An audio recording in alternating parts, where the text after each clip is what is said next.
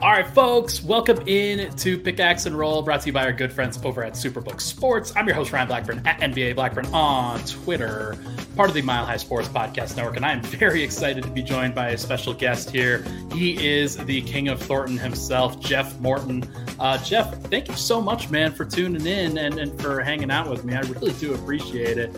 Uh, I think you have, if I show our display names here, I think you've got the king as, as you're displaying it. And I wanted to make sure that everybody saw that one. That one's pretty funny. Uh, how are you doing, man? Thank you so much for hopping on. I am fantastic. Uh, hope every everyone who's watching this is uh, having a good night. And yeah, I got the king on here, and I don't know. I, I don't. I must have done something with Streamyard before because I don't ever remember uh, typing that on there. But I was like, I'm just going to leave this. no, I love it. Let me let me let the people know that we are live. Uh, if you are in the chat right now, thank you so much for tuning in. Uh, I really do appreciate it. It's been a lot of fun uh, to be able to do this. Make sure to hit that like button, hit that subscribe button on the YouTube uh, Mile High Sports, and if you're listening on the audio side, make sure to rate, review, and subscribe. Uh, on all of that. Uh, but I wanted to get on Jeff. Uh, we were talking earlier today, and then uh, Hunter Tyson just decided that he wanted to go off and do some crazy shit. Um, I, I don't like, I know we are talking about this before. Like, you live a healthy lifestyle and have decided, you know, I don't feel the need to uh, to take in the game, the fourth game of summer league today. Mm. Uh, and that was perfectly fine. And I think everybody else here is, is completely understanding of that. Um, but I did want to just touch on that before we get into everything here. Uh, Hunter Tyson just like kicked ass tonight. Like he had 31 points on 11 of 13 from the field and seven of nine from three in 27 minutes. Listen to this. He was a plus 43 in 27 minutes. Jeff, that's a pretty good number. That is a, I don't think I've ever seen that before in a summer league game. You know, he, he does, uh, since he looks like he's 35, I would say that he does the, he has the perfect middle middle-aged man game. Yeah. Um, and especially in summer league where you can chuck a lot of threes and there's not a lot of organization. I'm sure that's that's absolutely perfect for Hunter Tyson. he's uh no he he's he's killing it, man. Like some of the shots that he was making tonight were I I, I kid you not insane shots that mm-hmm. uh him him moving off like just all dribbling into threes as a forward, as as just somebody like a like a Michael Porter Jr. Basically, like he got mm-hmm. some of those comparisons on the timeline tonight, and then somebody said, "I'm not going to name names." That he was Michael Michael Porter with all the vertebrae intact, and uh, that was uh, that was pretty visceral. I'm not going to lie, but uh, really it was an, an absolutely unbelievable shooting display from Hunter Tyson and, and he's playing good defense too, which I, I did not expect from him. And I just I wanted to make sure to shout him out. He's not going to be like the the massive focus of today's podcast because I just wanted to be able to have you on and, and talk about this. But uh, 31 points is crazy in in 26, 27 minutes, however much he played. And I know the comments are going wild for it. Uh, Hunter Tyson is awesome. And I, I, guys, when I when I put the title down, I wasn't actually asking if Hunter is the greatest player of all time. This is what you call an SEO title. This is what you call uh, getting people to click on the video. But uh, now we're going to be um, getting a bunch of people from Clemson in on this video who are very enthusiastic about Hunter Tyson. It's what's going to happen, and it's going to be um, uh, like, look, folks. I mean, I understand the enthusiasm. Hey, when I see guys with who are follically challenged, I think, man, I I I can relate to this person. And if only I was six foot eleven, I would be able to do the things that maybe this person would, or maybe I wouldn't. Who knows? But I appreciate the uh, the uh, the the swag. Oh yeah, and like one of the good things about having you on tonight is you get to uh, you get to remind everybody about the star of 2002's summer league. Um, yes. If you if you want to if you want to remind the people. Yes, Nicholas Tskitishvili was the MVP of the 2003 summer league. The uh, uh, the, the year Carmelo Anthony was drafted, and uh, uh, he had been in the year for the league for a year, and that was his second summer league, and um, yeah, it's it's that's why I don't pay attention to summer league. And it's a it's a great point because that's that's basically 20 years. I mean, it's 20 years to the day basically that Skeetus was just dominating and turns out to be one of the biggest busts in NBA history, or at least for Nuggets history. That's for sure. The real and, Busto. Yeah. yeah. exactly. Not not Raef LaFrentz. That's that's a, that's a different one right there. Yes. Um, but the, there's there's plenty of names I think you could pull out from from Denver Nuggets drafting lore. But it is kind of cool to see Denver. I mean, I don't know what Hunter Tyson's going to be at the NBA level. I just I I compared him to Georges Niang or George Niang, excuse me. I keep calling him Georges because that's how his name is spelled. But I was I was uh, told on a podcast that, or on, like on my own podcast, that it is George Niang. Um, just like a, a movement stretch four, kind of like not the most athletic guy, but then he had this awesome baseline dunk today where he just threw it down, and uh, he looks pretty good. And he's he's dribbling, like taking guys off the dribble, hitting post fadeaways. But it's uh, it is just really really cool to see. Um, but no, I'm I'm I'm really happy uh, to see. It just seems like Calvin Booth keeps hitting in in for a lot of these guys, and whether it's Christian Braun or Peyton Watson from last year, or if it's going to be uh, Hunter Tyson or Jalen Pickett or even Julian Strawther, who who had some good plays in in today's game. Then there's maybe maybe this is a maybe this was a good offseason for Denver, even though I don't think a lot of people feel that way. Uh, someone just said my mic is fading. Is it? Uh, can you hear me all right? I I heard you. There there was a couple of times where it was like it was like zzz, like kind of fading out. Uh, but that's that was before. Now now you're good. Oh, good. Well, maybe I will shout into the mic and people could be able to hear me because I'm not a lot. As people have, uh, who have heard my podcast know, this is my tone. I I, yeah. I I I am like an NPR radio person. It's like I am announcing fresh air on NPR. So anyway, um, as far as Calvin Booth goes, I think the Nuggets are a bit high on their own supply. A bit. That's the best way I would put it. They are overly confident in uh, their rookies. I think the fact they are very they are very enthusiastic about older rookies like Pickett, like Tyson, um, and I, I understand, but they, you know, as people have been pointing out nationally, it didn't really replace Bruce Brown. They didn't even try. So it's kind of like this is going to be a, a new team coming into the year. I mean, even with the, the guys in the starting lineup, it's just that the team's going to look a little different, going to be a lot younger.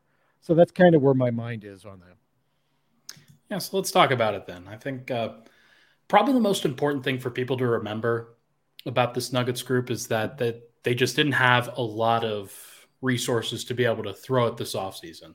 Mm-hmm. And the way that Calvin Booth decided to reorient those resources with a couple of trades that he made was he decided, hey, we're going to get three quality rookies that we believe can contribute sooner rather than later.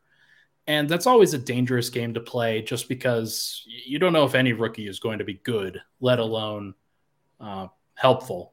And that's going to be at least an interesting thing for a championship caliber team, or at least a team with championship aspirations like Denver, you, you just won the title.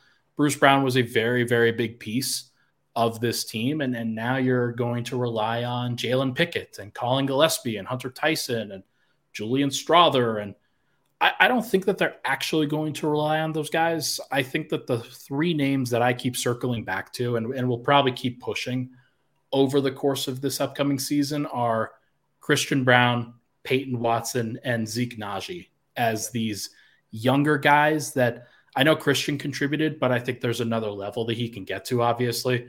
And, and then Peyton Watson didn't really contribute, and Zeke Nnaji in the playoffs didn't really contribute. So, can you find more contributions from those guys? And I think that this particular way that they approach this offseason is a belief that those guys can do more.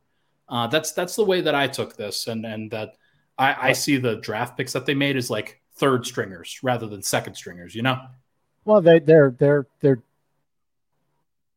their approach to the off-season free agency. Now, I I don't know if you uh, heard Nate Duncan and John Hollinger talking about uh, Reggie Jackson and their view of it? Yeah, I, I saw I saw a uh, graphic that came or some tweet that came out that it was like an, an extension of yeah. an extension of the buyout deal, which not surprising. I, I posited that on a previous podcast too. Yeah, and I was uh, I was going to mention that you had mentioned that. And sometimes there's just the way things work in the NBA, and there's a cost of doing business. I wonder if Bruce Brown had come back, if that contract would have been there. I mean, that's just despite whatever quid pro quo may have been implicitly there. I don't know necessarily if they would have done that. Um, this is what I want to emphasize to people.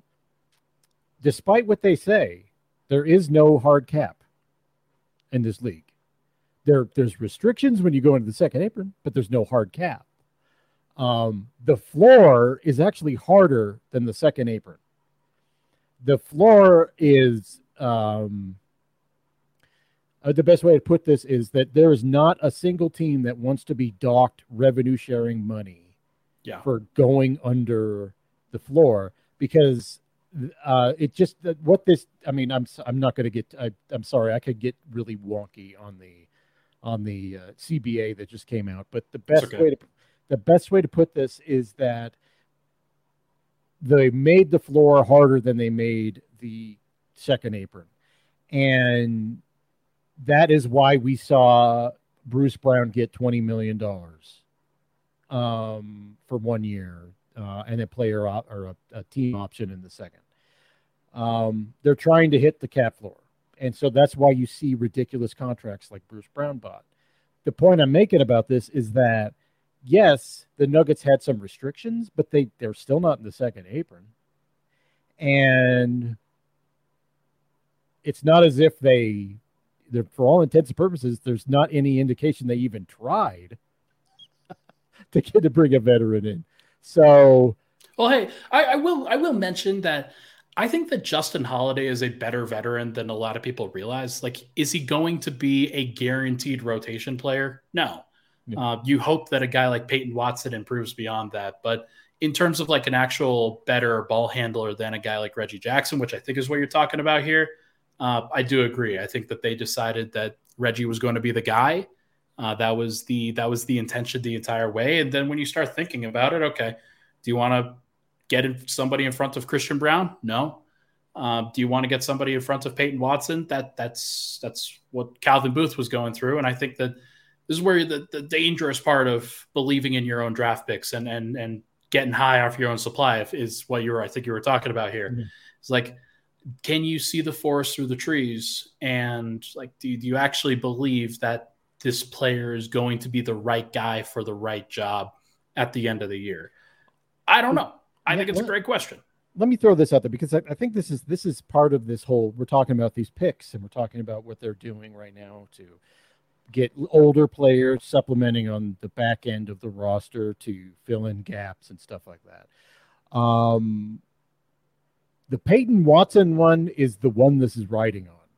The entire thing is hinging on very specifically Peyton Watson because yep. we've seen what Christian Braun can do. Obviously, there's the baseline there that we understand that uh, that Peyton that uh, uh, Christian Braun could do. Peyton Watson, though, he played what four games with substantial minutes, and he showed some flashes, but his offensive game is still really rough. And what they want him to do, I still don't. I, I'm still trying to get into my head what they want him to do, because he's a kind of a small forward. So, are they wanting him to back up Mike? Are they trying to have him back up Christian Braun? I, I still don't know where they envision Peyton Watson resting within this grand scheme of things. And you're someone who is close to the team than I am. Where do you think they see Peyton Watson? I think they see him as their backup three, backup four option. Maybe not even somebody who's more of a backup two. Um, I know that they want positional size, and so you you want somebody who can play the three. That is a a bigger, athletic, versatile, rangy wing, and I think that Peyton Watson kind of projects like that, where he he's this six foot eight, 215 pound uh, wing who's got a seven foot wingspan and jumps out of the gym, chases down blocks, things like that, and has a little bit of a of an off the off the bounce game, and then can do some some other stuff. But I think they see him as a Michael Porter Jr. backup. I think they see Christian Braun as the backup two, and Reggie Jackson as the backup one, and Justin Holiday will fit into that at some place. But let's say you want another veteran on the court who can space the floor a little bit better than Peyton Watson, but you want to keep Peyton Watson on the floor. Maybe decide, oh, we don't need Vlatko in this lineup, in this uh, backup four spot. And so you slide Peyton Watson to the four.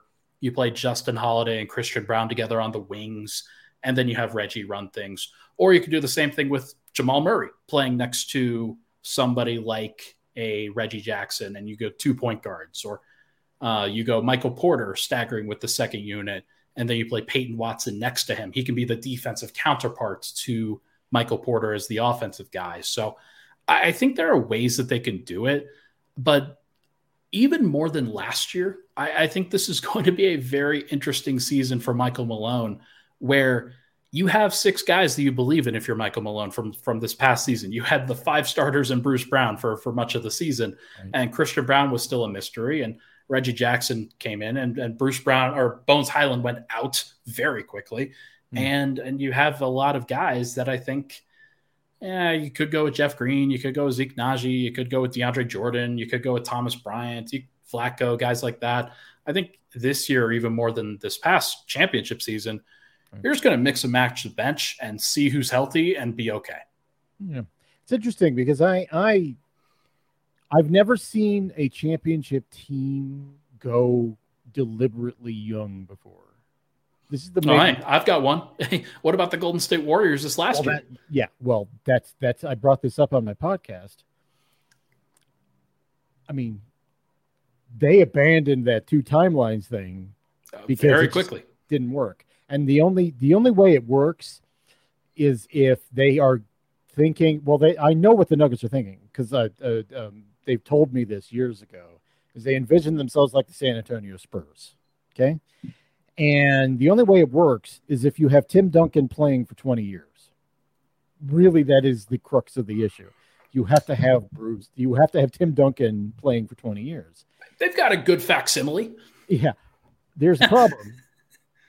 I don't know if Nikola Jokic will get to another contract beyond this one. No he might. He might not and yeah. and that's a that's an interesting point that we've talked about before and like like who knows and and i don't know if you can game plan for that or not no um but i think like Jokic, he also he's jumping off of cliffs in Serbia, doing uh, mm-hmm. doing some some fun uh, kayaking and canoeing and things like that. So I don't know what it's ultimately going to look like with him, but uh, Peyton Watson is he is your one lottery ticket among all of the older veteran or older rookies that they've drafted. Like Christian Braun, older rookie, um, uh, not Ismail Kamagate or anybody like that, but these these other three guys, Hunter Tyson, Julian Strawther, Jalen Pickett, these are your your geriatric veteran rookies that they are you're bringing in as as as best as you can, and and hoping mm-hmm. that they can be ready sooner rather than later at a cheap price, but uh, I know what you're trying to say in terms of maximizing the time that Jokic is actually here. Um, I don't know if they can approach it that way though. Like, I mean, they they can and they probably should, but Bruce is like that. That was that was a that was a CBA thing, not necessarily a, a we're unwilling to pay you kind of thing. No, no, no. That I'm not saying that because they they uh, they weren't going to pay Bruce Brown twenty million but they were going to try to pay him seven and then pay him the mid level afterwards. Yeah. Right. Um, which you're asking a player to basically say, no, no, no, trust us, you know, and I players just inherently don't trust like that. Yeah, so, I also just don't blame him at all for taking the guaranteed money, and I don't blame the Nuggets for the way that they handled it either. Like it, it just was never going to happen. Two for forty-five million dollars I mean, even though the second year is a, is a team amp option, that's a hard to pass up for a guy who'd only made $16 million in his career. up to that point only. By the way, I would love sixteen million dollars, um, but I, uh, I, both of us would like that. Um, but I, I mean, that's like that's not what I'm talking about because I think that I think I said that on my, on my podcast that the Nuggets could have envisioned Bruce Brown leaving, and they probably should have assumed he was leaving. Um, I think I think that when I saw Seth Curry sign for less than Reggie Jackson, I was like, did they even try? I mean, not him yeah. specifically, but I'm like, did they even look at anyone else and any other veteran? And that that's what that's what got me thinking. I'm not trying to down yuck anyone's yum here, by the way, because the Nuggets are going to be good next year, really, uh, if not great. It's just I I, I am perplexed at some of the the reasonings that they've had, and specifically the the faith in certain rookies for a championship squad is where I can't go from where my brain is to where I'm at right now. I guess is where I'm at. Yeah, I, I think probably the most important thing to remember with this is that like like you said about the the Nate Duncan John Hollinger uh, piece of this that like there there was already some stuff that was in the woodwork that they they knew they were going to give. And if if you believe in the group that you have then it's probably not worth going after the ring chasing veterans. Mm. uh, or maybe you're promising minutes already to to some of the guys that you're talking to talking about. And maybe just believe that Christian Braun, hey you're you're a better player than Eric Gordon or you're a better player than um, Seth Curry or somebody like that, and we would rather play you. Uh, I think the the real delineating factor here is Reggie Jackson and the promise that they made. This is where being a team that promises things and being a good organization uh, that that is willing to go the extra mile for various agents and various uh, interactions is like it's both good and bad. And and I'm curious to see whether that helps or them helps them or hurts them. But again, it's hard for me to really really fight it because they won the title and and they they are playing with house money right now. Fortunately. Well, look, I mean, I, that the Nuggets won their first title in their team history as of a month ago. And it's hard to look at that result and think anything other than it was great we could make an argument, and I could make a convincing argument that this was mostly Tim Connelly's team and somewhat uh, Calvin Booth's team. Um, this is now fully Calvin Booth's team. I think, as I think, with them, the more rookies you get into the equation, you are putting your stamp for better or worse or indifferent or whatever you're putting that your stamp on this team. So as of this year, I think this is fully Calvin Booth's squad. And I'm curious to see his vision of it because I've been struggling to identify with it because I when I think of like having the window, I think maximizing the window, and I don't necessarily think the Nuggets right now are maximizing the window. But at the same time, the philosophy could be we got to stretch this out as long as possible. And the way we do that is to bring in cheap rookie contracts who are with these aged rookies on the back end. You know, he could be thinking so. that. Maybe. And I do think that it's it has some foresight in it, but you have to get the moves right.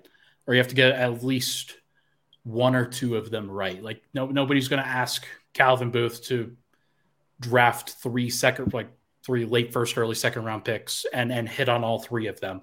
Uh, but it was a big risk for for him to take and for him to go that way. Um, let me ask you this because you, you, actually you prompted my brain a little bit. Yep. you've been a nuggets fan for longer than just about any of us. Yeah. um, i'm curious what the feeling was like for you and, and how you're feeling about the championship a month after it happened Oh, interesting question. Um, I felt better when they beat the Lakers than I did when they beat the Heat. It's very cathartic, right? Uh I was talking to my long time my friend Tim Miller about this, and he and I were were texting about how my my it was a weird feeling when they were they beat that I was very very very happy when they beat the Heat, but it was like I, I felt that I should have been more happy, and it was a weird feeling because I was extremely happy when they beat the Lakers. Yeah, and I think I think there was an anticlimactic thing to having them play the Heat in the finals. With due respect to a great organization in the Heat, uh, Heat culture hashtag. Um, but nice. there, but there is a kind of a the best way to put this. There was an anticlimax to the finals that I, I think kind of I think if the Nuggets would have played Boston, that feeling maybe not a not would have matched the Lakers, but it would have been bigger than it was this particular Heat team. So that's kind of where I'm at. I mean, like I was, I felt great that they won the title. I mean, that's not. I mean, I'm not trying to. Oh yeah, obscure that. But my feeling when they beat the Lakers was far, far better than when they beat the Heat. And I and I that's one of those things. It's interesting you bring that up because I've been thinking about that this entire off season as to why I, I, I my brain worked that way you know, and it's maybe because I've been it's the torture thing, as you pointed out. It could yeah.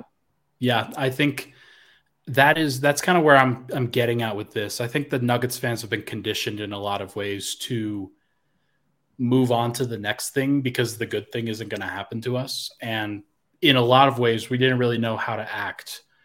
And didn't really necessarily know how to respond to that kind of a, a a high, a, an emotional high, especially after the one that you get from the Lakers because they're the big bad. They're the they're the giant that I think everybody was really hoping to get through. And and I think it's it's going to be it's going to be fascinating to see what this upcoming season feels like as well because just kind of juxtaposing that with after you've already climbed the mountaintop and how players are motivated, how coaches are motivated. What's what's the next thing? And like, I, there's a lot of human nature aspect to this that isn't just with the players, but it's also with the fan base. And like, what what do Nuggets fans have to hold their hats on now? Now that the ultimate deed is actually done, I think is really really interesting. And I, I figure just getting your perspective on it makes a lot of sense. Just while while we're here. Well, I mean, it's one of those. I mean, you how long have you been a Nuggets fan? It's about ten years for you now, right? Uh, I've I've started being an actual fan like in 2009. 2009. So like yeah. the the Western 15, Conference like 14, 15 years. Yeah. Yeah. Um, it's crazy that's that short. Actually, that's like when you say it that long. Like how you you've been a fan since 19, the 90s? Nine, no, 1987. Wow. Uh, I was 10, and I'm old. Um, yeah, you are. so, so, I was 10 and that was my that was my first uh, that had that 54 win Nuggets team in 87 88 was my was my team. Uh, and yeah, so I think that's what 36 years ago now. Yeah, like somewhere around there. Insane to think about now. I think yeah. about it. Jeez. Uh, but anyway, yeah. But it's so, rewarding, and, and so yeah. that's where I'm kind of getting at is is especially for you, like the feeling of the reward wasn't just a, it wasn't about the NBA finals for you then. It was about the conference finals and getting over the top of that mountain. I think yeah, I I, I said it several times before on Twitter and in other places. It was like slaying the dragon. You had to slay the dragon. Yeah. And the dragon were the Lakers. And it wasn't LeBron. It wasn't Anthony Davis. It was the Lakers. And getting over that hump was not necessarily cathartic, but it was euphoric yeah. to have that the boogeyman finally get. I mean, because that was the uh, seventh or eighth time they played them in the playoffs.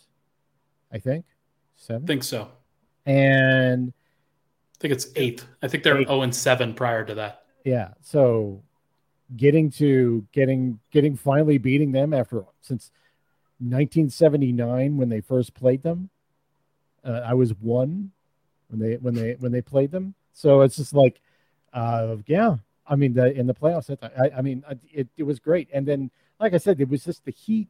It was great. It was a great series. The Heat won a game and all that stuff. But it's just the Lakers one was the one that just meant more to me, and it was weird how it just got placed in this. It's just it's weird to think about. I, I just I, am still uh, bugged out about how I was more happy when they beat the Lakers than when they actually won the the, the title. I don't think that's an abnormal feeling, though. I, I, really don't. I think that a lot of people share that sentiment, and it's good to be able to talk about it because there, there's a lot of people that feel that same way, and and I, I sort of feel that same way too. About mm. man, it was it was because I was in the building for both of those uh, wins of, mm. for Game Four against the Lakers in uh, crypto, and mm. then I was in the the building for Game Five, and I gotta tell you, the the shots that Nikola was hitting in Game Four, just crushing souls against the Lakers in that game. It was heaves, the heaves. It was un- uh, unbelievable. it's like when when people think about the most iconic shots, I really do think that that shot that he hit over Anthony Davis is going to be up there. Oh yeah, oh like, yeah. Like when you talk about era defining shots and the types of shots that you hit that define a player. Yeah. That's going to be one for Nikola. So I look forward to that. It's it's been really cool to be able to see that, and I think maybe it's because of that it had that kind of moment where the Miami series didn't really, and it was kind of almost a formality that Denver won that one because they were so clearly the better team.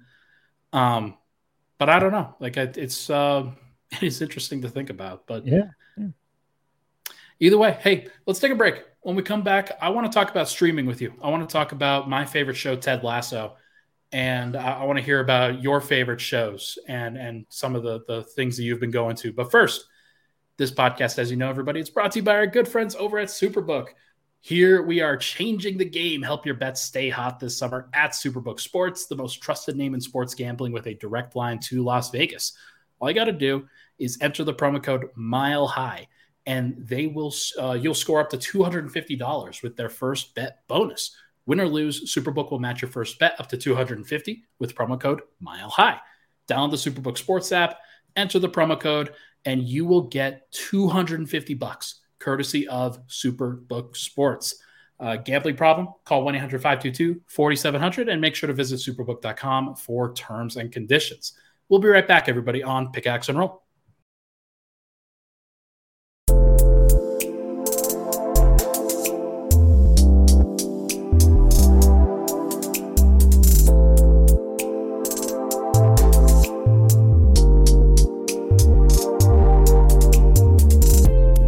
All right, we're back. Pickaxe and roll. Ryan Blackburn here, joined by my guy, Jeff Morton, the King of Thornton himself. Uh, we've told that story a number of times how you how you gave yourself that nickname, uh, which I, I, love. Well, no, that or was it? No, that was Nate Timmons. Was it Nate Timmons who gave it to you? Okay, okay. Yeah, Timmons. Uh, it was from CSG. And was, was that was that just we, the intro clip? That's that's always what you wanted to do it was uh, coming all the way down from Thornton. It's the king himself, Jeff Morton. it's uh, it's a a classic opener. Are there um, are there people here who have never heard Nate Timmons? There, there might be. It wouldn't surprise me actually. Like if, if you're in the comments, uh, let us know if you've actually heard Nate Timmons' voice before, and if you know who he is, because yeah. uh, I would not be here today without Nate Timmons. Jeff would not be here today without Nate Timmons, and I think that's a a very important aspect of this. So so shout out to Nate, and uh, we appreciate you, buddy, for for everything that you've done. Yeah. Um. All right, I want to talk about streaming with you. Uh, you remember last year, uh, during yes. the last off season, we uh, we had a fun conversation about a very fun show. You want to remind the people what what we talked about? It was great. What did we talk about? We talked about movies. It was well, it was we talked about uh Jeff the Jeff Bridges show. Oh, oh yeah, yeah, yeah. The old man. The old, the old man. Which yeah, yeah, yeah, yeah. You, you, talking about yourself as an old man lately, so I'm not surprised that that that one came up and that it interested it interested both of us. But we basically did like a, a book club for for that series and and then did. reviewed it. It was great. It's like, oh man, did you watch the whole series? I, I think I just watched the first season, and actually no, that I'm not trying to remember. I'm trying to remember where I picked up off of. Um, I don't know. Did they come out with another season? Because I just uh, I remember enjoying it a lot, and I, I absolutely enjoyed the first season. Are are they? How many seasons are there? Just one. Okay. Well, then, yeah, I, I did. Yeah, yeah, it was great. Yeah. thanks. Thanks for making me look like a loser, Jeff. what are you doing here?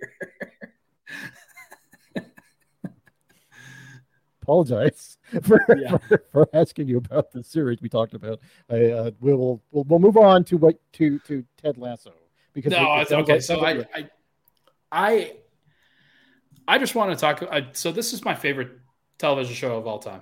I uh, for for a variety of reasons, and I, am going to ask you about your favorite shows as well. But I just yeah. like I, I think you've watched Ted Lasso before, correct? Like just just want to confirm and, and make sure. Mm-hmm. I've seen one episode. Wow, it was, too, it was too positive for me. Oh my god, Jeff. Jeff, this is the most emotionally rewarding show I've ever watched in my entire life. On Apple Plus. Okay, yeah, I mean, yeah, that's it's it's I I mean, I know it, it's a like there are so many different streaming services, but uh this one this one I got it like my mom and I watched this show. That's that's how we've connected over the course of uh over the course of these last see, couple see, of years. I, I get the feeling I get the feeling that I rampant Gen X cynicism is probably doesn't jive with your with your sensibilities, my friend.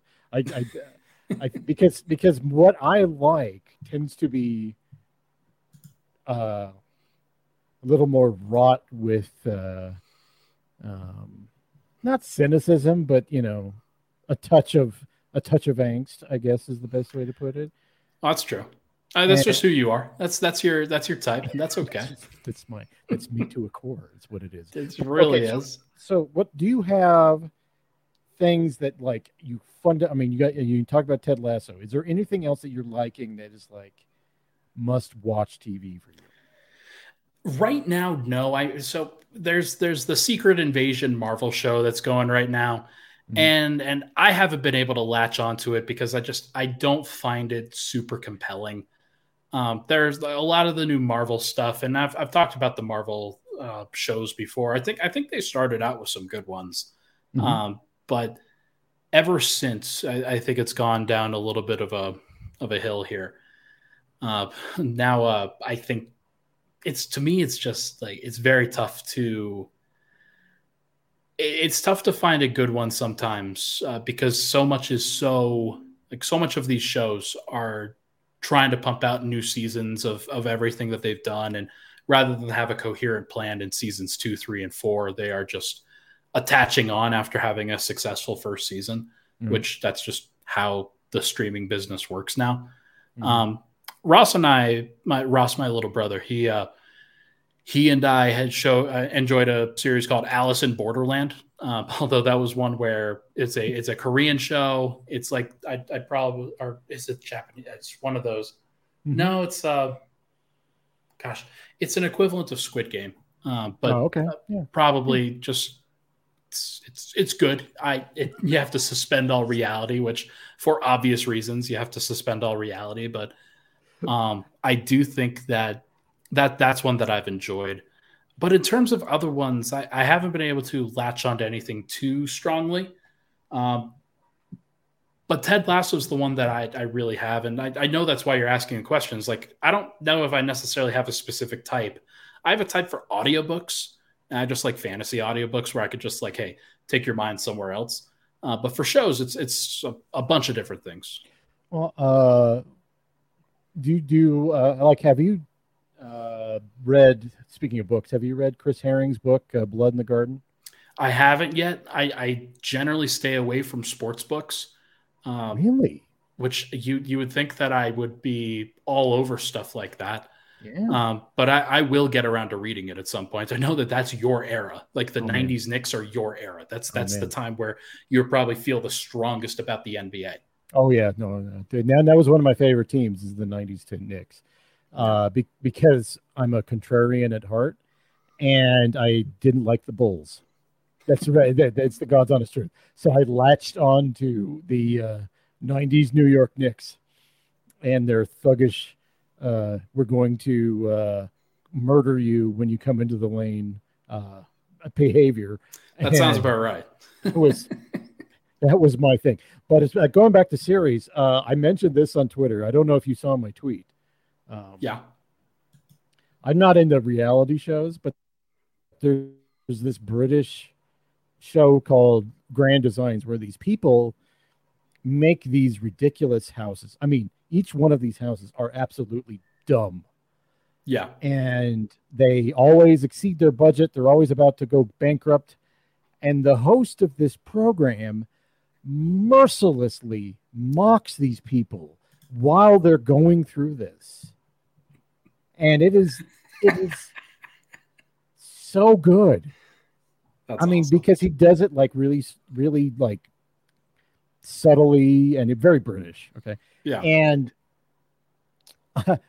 I cannot get enough. And my dad, he will see me watching this show and he was like, This is the stupidest thing. I'm like, I, I can't get enough of this. I just these people uh, are are are are dumb, and yeah. this guy's like letting them know how dumb they are. The entire process of these houses being built, it's a it's like crack. It's that's like hilarious. I can't get enough of it. I that's that's also your personality to a T. Just like like a sarcastic, dry humor. Like I, I, mm. I can't believe the dumbness around me, and I love to hear somebody else call it out too. That's a that's that's very Jeff. Uh, I love that. No, that's there's that's a, that's completely fair. There's a show that was on MGM, which used to be Max. Yeah. Um, called Pennyworth. That I really oh, like uh the Batman, right? Yeah. Yeah. Yeah. I really enjoyed Pennyworth, and I think it's on HBO now. I think mm-hmm. it's I think the new season's on HBO. Well, who knows because the script the actors went out and the writers are currently on strike. So fair. So who knows what we're getting. Um, and there's another one uh, I enjoyed on Apple called Invasion. Uh, the first um, the first episode had Sam Neill in it. I love Sam Neill. Um, and what else do I like? I like a lot. I watch a bunch of different things. There's a show called Endeavor that is really good. Um, it's kind of a mystery thing. Um, I like a lot of mysteries. Mysteries are good. Yeah. Mysteries are like. Did you like? Um, going away from I guess we're we're still in the streaming realm. Um, the ones with Daniel Craig, like the new uh, like Glass Onion was was the yeah. second movie there. Yeah. Uh, what was the first one of that? Um, um, Knives Out. Knives, Knives Out. Out. I was going to um, say Noises Off, but that was a different movie. no, that's that's just how you listen to most of your TV shows. Right. Um, no, I I uh, like those are those are good. Those are the kinds of mysteries that I also like. Where I, I, it's very rare that you get a good mystery that is that is well thought out and, and put together here. But Rian Johnson, oh yeah, guy guy who directed uh, yeah yeah Star Wars. It's Star Wars, and he there was a movie I can actually there's a movie I can recommend. The first ever movie he directed was a movie called Brick. Yeah, um, and it is anyone who's in the chat who hasn't seen it, it is really really good.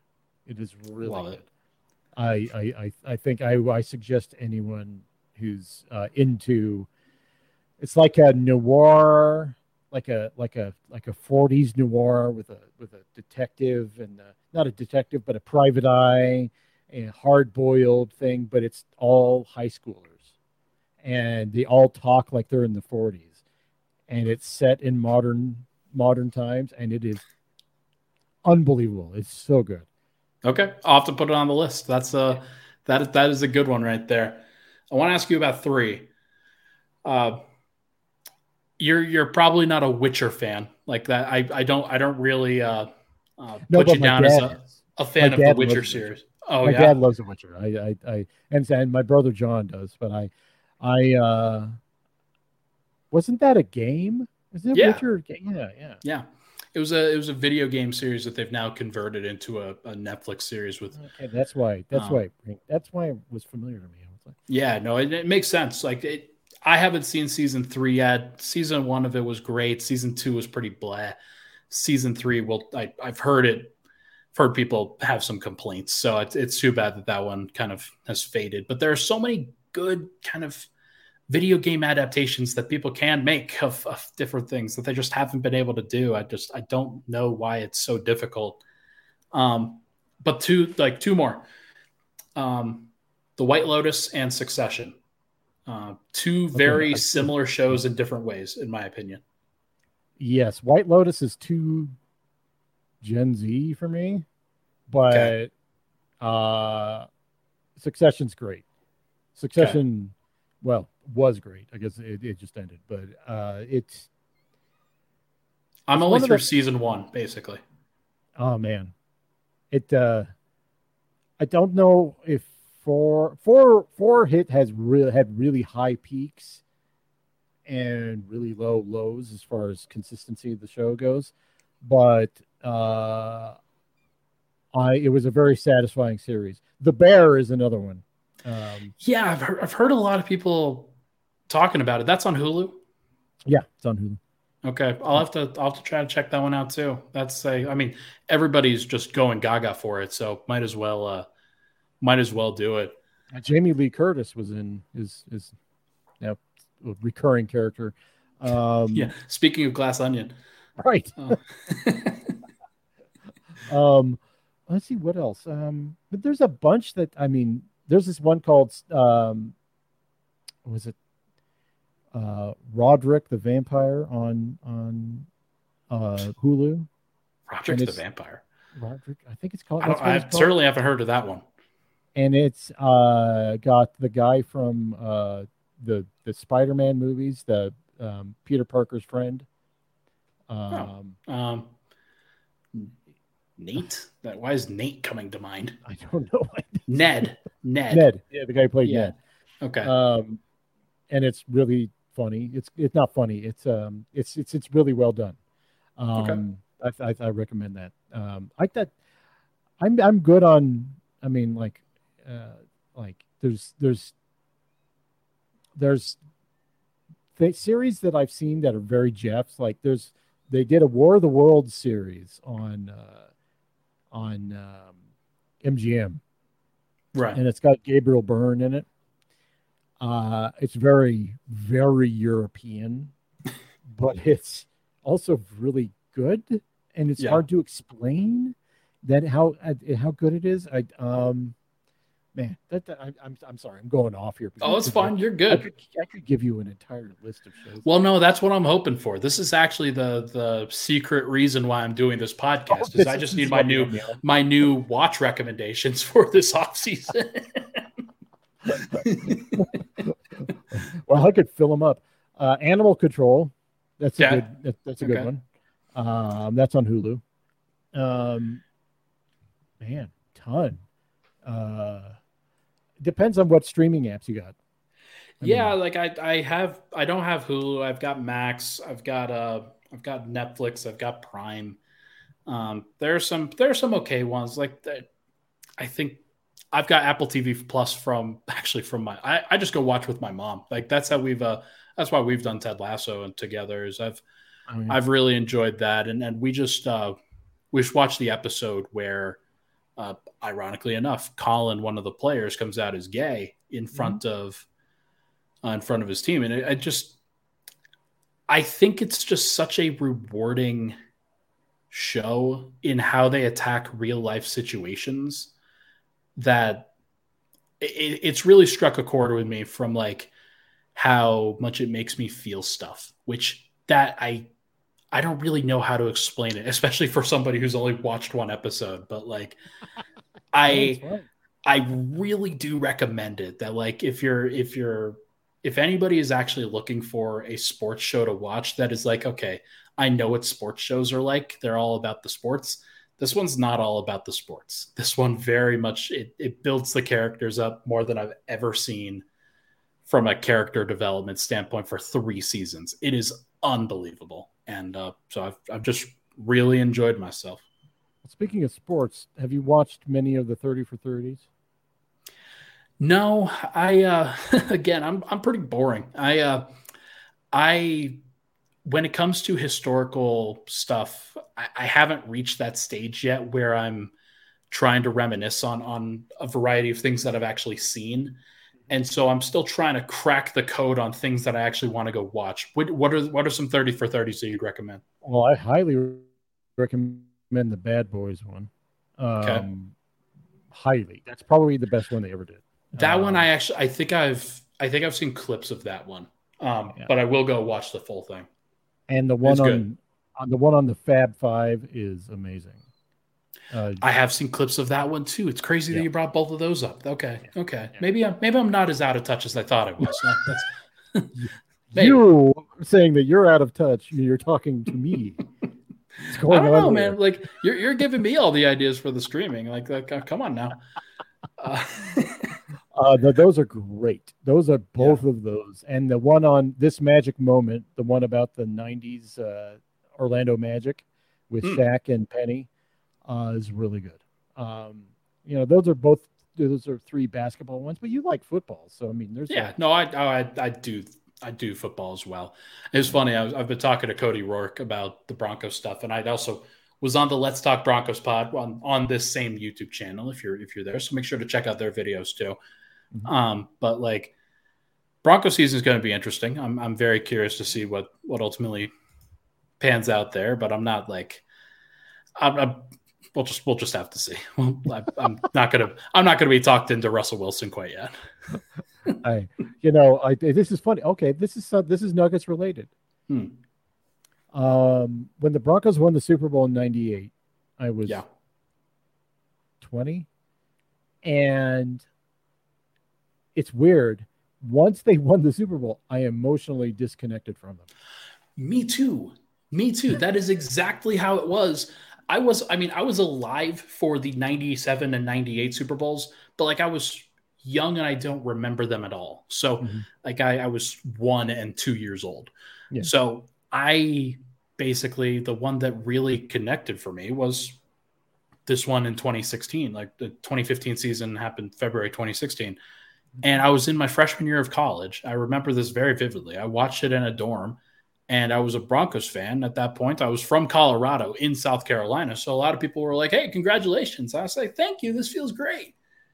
And then Peyton Manning retired, and then they were sticking everybody with Trevor Siemian and Brock Osweiler and all these horrible quarterbacks. And it just, you lose the, you lose all the fun when, when that happens. And so right. I think kind of the same thing happened after Elway.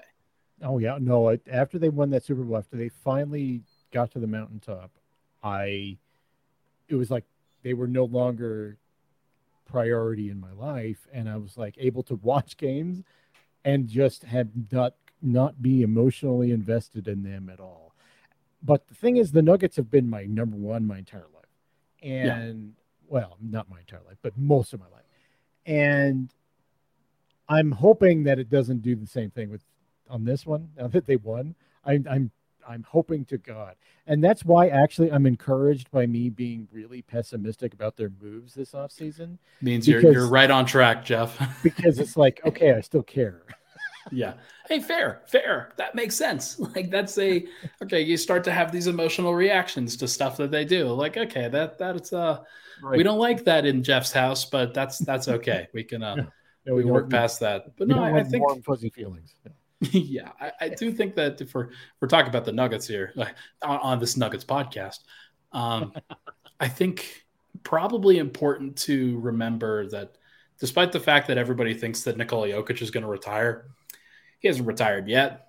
We just don't know. Like we can, we have all these projections of, of what we think is going to happen with him, what he's, what we think he's going to value, and then he grows up and he plays more, and then he, if he wins another championship or two, then like he just might love it. Like he he might really enjoy what he's doing, and if that's the case, then like you know, so stomach the media for another few years while he's just riding off into the sunset a little bit. But I I, I don't know. I'm I'm curious. Like yeah, yeah, front flips off of a cliff. That's great. That's great. no, I mean we'll see. Like maybe he maybe he edges or he he ages into Dirk Nowitzki, Tim Duncan status. I think a lot of people don't think of him as that kind of long term veteran, but who knows? He, could he play for 20 years? Absolutely, if he wanted to. No, I mean, he could get to that point. He could be that guy, but he's a guy to me that seems like a person who will is um, his priorities aren't in the United States. Sure, I guess is the best clearly, yeah. And he, I think that sort of grounding will keep him away from the allure of extending beyond where he thinks he can be a productive player. And maybe so. Maybe he, maybe the moments he doesn't feel like he's the best player in the world anymore is like, okay, now I'm good. I'm done. that would be like, okay, now I'm, I'm losing ground in this battle. I don't feel the need to, to continue going. So he might have the greatest ride off into the sunset moments in NBA history where he wins the next three championships, but he feels like, yeah, you know, I think I'm the second best player to uh, Victor Wembanyama now, and I, I, think I'm gonna think it's time for me to go. Uh, if you if you if he retires after that, then more power to him. I, I don't think Nuggets fans would be too. I mean, they would be upset. Don't get me wrong, but like you, you ride off into the sunset like that, and they'll be okay. Or or Chet Holmgren apparently. Oh, Chet Holmgren. Yeah, that's a that's a tall, skinny man right there. Seven footers who are really skinny and like to dribble the ball. yeah. Like, hey man, Bol Bol, he, he should have worked out here. yes. This yes. well, I would say yes, he should have, but I do, uh, as we've seen now that he's been cut from Orlando, it's like you got to do some crazy shit to be cut from Orlando. Right. like that's what I was thinking. It's like that's hard. That's like hard to do if you're a talented basketball player right now. So right. I don't know. Man, shout out to Orlando. I, I know I'm probably not giving you enough credit, but uh,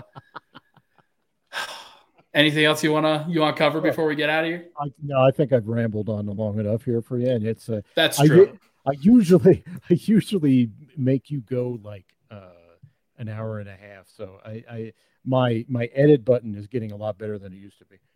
we're uh, we're learning on the pickaxe and roll podcast. That's uh, we're learning to to cut Jeff off right when we have the opportunity to, just so that we could uh, we can go to bed at a reasonable hour on this Friday night.